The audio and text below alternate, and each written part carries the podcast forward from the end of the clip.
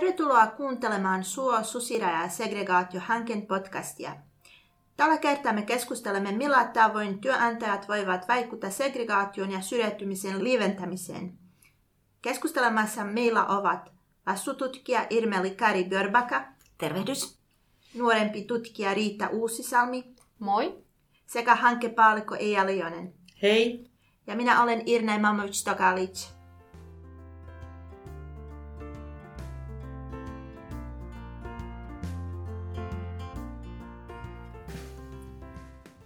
Kerrotko Eija, mitä segregaatiolla tarkoitetaan ja miten sinun mielestäsi työnantajat voivat sitä lieventää? Segregaatiolla tarkoitetaan tässä yhteydessä, tai, tai segregaatiokysymys, jota me on tarkasteltu meidän hankkeessa, puhutaan koulutus- ja työmarkkinoiden segregaatiosta, eli, eli siitä, että millä tavoin meillä on työmarkkinat, työpaikat, ammatit jakantuneet sukupuolen mukaan, siis naisten ja miesten aloihin. Meillähän käytännössä on niin, että sillä teknisillä aloilla 8, jopa 90 prosenttia työskentelevistä on miehiä. Ja sitten taas siellä koulutuksessa ja sosiaali- ja terveysaloilla yli 80 prosenttia naisia. Ja me ollaan hyvin vahvasti segregoitunut maa Suomessa. Ja segregoituminen aiheuttaa monenlaisia ongelmia. Ja tänä päivänä puhutaan esimerkiksi työmarkkinoiden kohtaannosta. Onko meillä riittävän osaavia ja motivoituneita ja ylipäänsä määrällisesti riittäviä riittävästi osaajia eri aloilla ja, ja segregaatio on tietysti myös yksi sellainen kysymys, joka näihin, näihin asioihin vaikuttaa. Ja jos pohditaan sitä, että millä tavoin työnantajat voi segregaation lieventämiseen vaikuttaa, niin on tietysti muun muassa ne omien kunkin työnantajan, olipa sitten julkinen tai yksityisen sektorin työnantaja, niin pohtia niitä omia rekrytointi käytänteitä ja, ja pohtia, onko ne omat rekrytointiprosessit ja toimintatavat laadukkaita ja sellaisia, että myös arvioidaan ilman sitä sellaista, sanotaanko sukupuolirajoitusta sitä rekrytointia. Eli pyritäänkin siihen, että, että palkataan sinne oman organisaation hyvin moninaisesti ihmisiä eri tavalla, erilaisia ihmisiä, ei, ei niinkään aina sitä, että hankitaan meille se naishoitaja tai, tai miesinsinööri. Ja tuosta voisi jatkaa tietenkin vielä, että ja sitten se, että paitsi että rekrytoidaan ja kiinnitetään siinä huomiota niihin työtehtäviin ja rekrytointiprosesseihin ja, ja myös siihen sukupuoleen ynnä muuhun moninaisuuteen, niin että huolehdittaisiin niissä työpaikoilla, työorganisaatioissa urapoluista, minkälaisia urapolkuja siellä on ihmisillä mahdollista suorittaa, miten he etenevät siellä työpaikalla. Ja tässä hyvä keino tarkastella niitä esimerkiksi sukupuolen mukaan on tehdä tätä tasa-arvosuunnittelua. Jolloin tehdään tavallaan, tasa-arvosuunnitteluhan yleensä lähtee näkyväksi siitä, jos puhutaan toiminnallisesta tasa-arvosuunnittelusta, niin siitä palkkakartoituksesta ja myös ihmisten niiden nimikkeiden esiin tuomisesta, mutta myös sitten siinä eri, erityisesti siinä toiminnallisessa puolessa, miten ne urapolut rakennetaan ja onko miehillä ja naisilla yhtäläiset mahdollisuudet edetä siellä urapoluilla. Yhtenä tärkeänä huomiona tähän sitten tämmöinen kaikkien osaamisen käyttöönotto, eli, eli siellä työpaikoilla ei kiinnitetä siihen sukupuolen huomiota, vaan siihen henkilön osaamiseen, kuten esimerkiksi, että korkeakoulutettua naista ei laitettaisi vain keittämään kahvia, vaan työtehtävät vastaisivat sitten tämän henkilön osaamisen tasoa. Tuohon voisi vielä lisätä sen, että, että myös se moninaisuus laajemminkin katsottuna, esimerkiksi jos meillä on vaikkapa maahanmuuttajataustainen henkilö, joka, joka on siellä organisaatiossa työssä ja, ja hänen äidinkielensä ei ole se suomi, niin millä tavoin me niin sit kuitenkin niin kuin arvioidaan sitä kielitasoa vaatimusta, mikä me eri tehtäviin asetetaan. Että eihän nosteta sitä huomaamattamme liian korkealle, vaan arvioidaan, että minkälaista kielitaitoa se oikeasti se työ vaatii ja että pärjääkö siinä tehtävässä vähän vähemmälläkin, vähemmälläkin kielitaidolla, joka, joka sitten on, on jo sitten laajempi, laajempi tietysti tällaiseen niin työmarkkinoiden eriytymiseen liittyvä kysymys. No Entäs syrjäytyminen? Millä tavalla työnantajat voivat vaikuttaa siihen ja sen ehkäimiseen? No tietenkin sitähän sanotaan, että syrjäytymisen yksi sellainen keskeinen, syrjäytymisen keskeinen niin kuin toisaalta ehkäisevä, mutta myös korjaava tekijä on ylipäänsä se työ ja sen työn saaminen.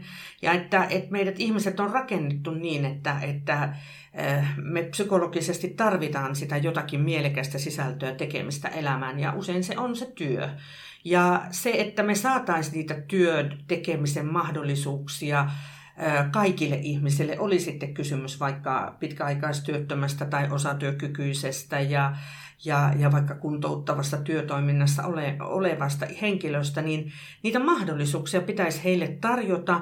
Ja, ja mä itse väitän jopa niin, että kun me sitä kynnystä mataloitutetaan ja otetaan sinne töihin myös vaikkapa se useamman vuoden työttömänä ollut, joka ei ole ihan hetken siellä työelämässä ollut, niin me kuitenkin saadaan parhaimmillaan äärimmäisen motivoitunutta, hyvinkin osaavaa porukkaa. Kuitenkin kaikilla meillä ihmisillä on erilainen tarina ja ne syyt ja, ja asiat, mitkä vaikuttaa vaikka siihen, että se työttömyys jossain kohtaa jollakin voi pitkittyä, ne on hyvin moninaiset.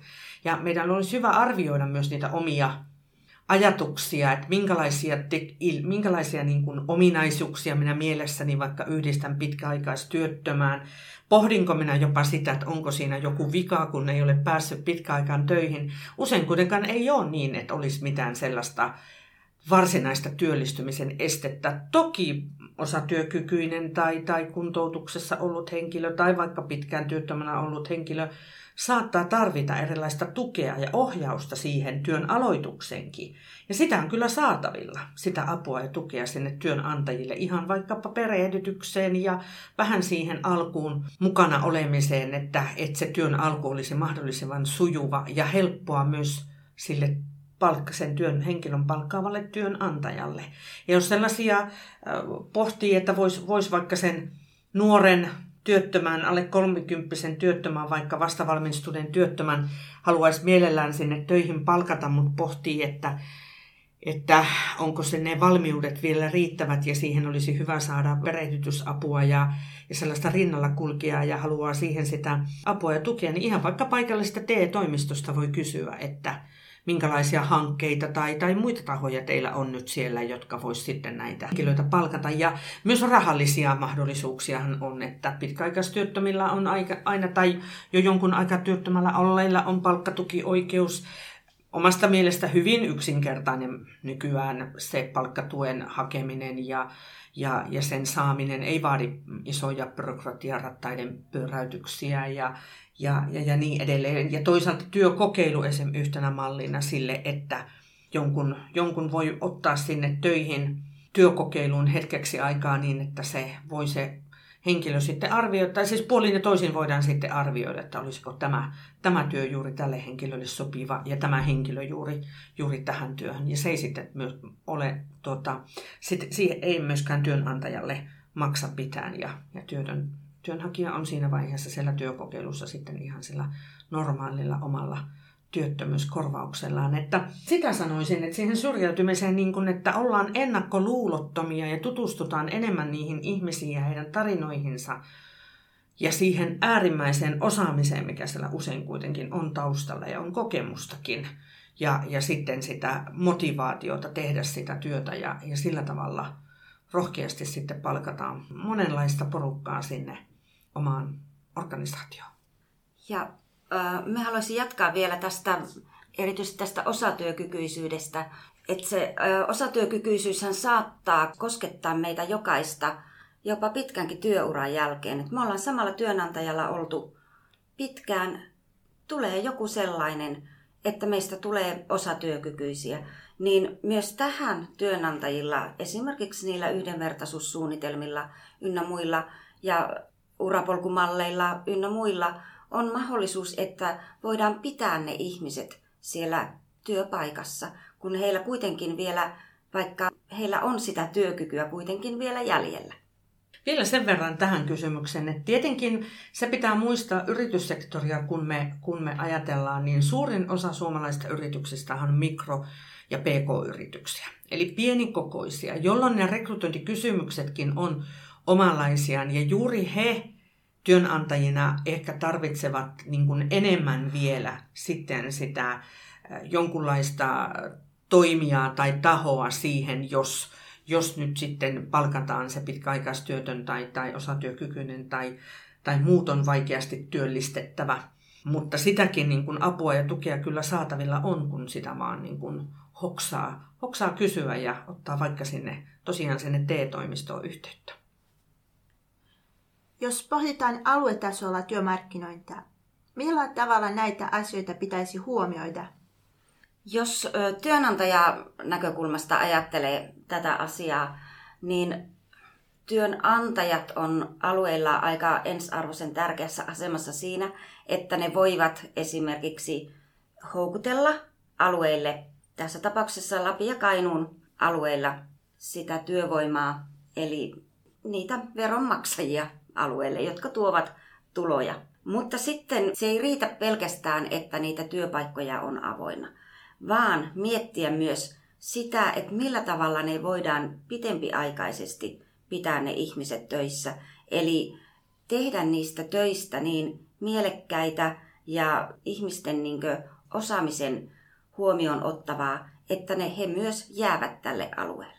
Ja tuohon voisi vielä jatkaa, että jos alueen näkökulmasta tarkastellaan näitä kysymyksiä, ja me puhutaan Kainuun ja Lapin osalta paljon siitä veto- ja tänä päivänä ehkä enemmän vielä siitä pitovoimasta, niin siihen liittyy myös hyvin oleellisesti segregaatiokysymykset. Eli jos me houkutellaan niitä perheitä ja, ja työvoimaa tänne näille meidän alueille, niin meidän pitää huolehtia siitä, että niitä työpaikkoja on tarjolla kaikille. Jos sieltä se perhe tulee kaksi aikuista ja, ja kaksi ja puoli lasta, kun se on nyt se perhe koko Suomessa keskimäärin, niin että niille molemmille aikuisille on niitä työpaikkoja. Eli kaikkien alojen mahdollisuuksia olisi hyvä meillä siellä alueella olla.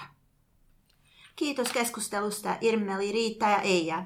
Podcastien muita osioita voi kuunnella osoitteessa suosegret.fi.